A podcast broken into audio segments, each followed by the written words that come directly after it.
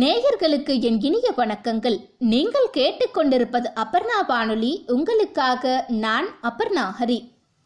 தமிழின் சிறப்பு.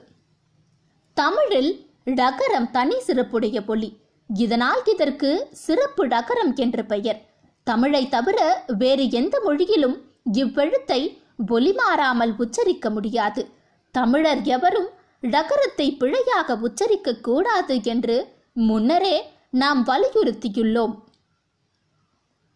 பவழம் என்றாலும் பவளம் என்றாலும் பொருள் ஒன்றே. பவழம் என்று உச்சரிக்க தெரியாதவர்கள் உச்சரிக்க முடியாதவர்கள் பவளம் என்று பிழையாக ஒலிக்கிறார்கள் என்று ழகரப்பற்று காரணமாக குறைப்பார் புலர். அவர்களின் கருத்து பிழையானது. தமிழில் எந்த அகர முதலியை எடுத்து பார்த்தாலும் பவழம் பவளம் என்றுதான் போட்டிருக்கிறார்கள். பவளம் பவழம் என்று எழுதியிருப்பதோடு ஒன்பான் மணிகளுள் ஒன்று என்றும் எழுதியிருக்கிறார்கள்.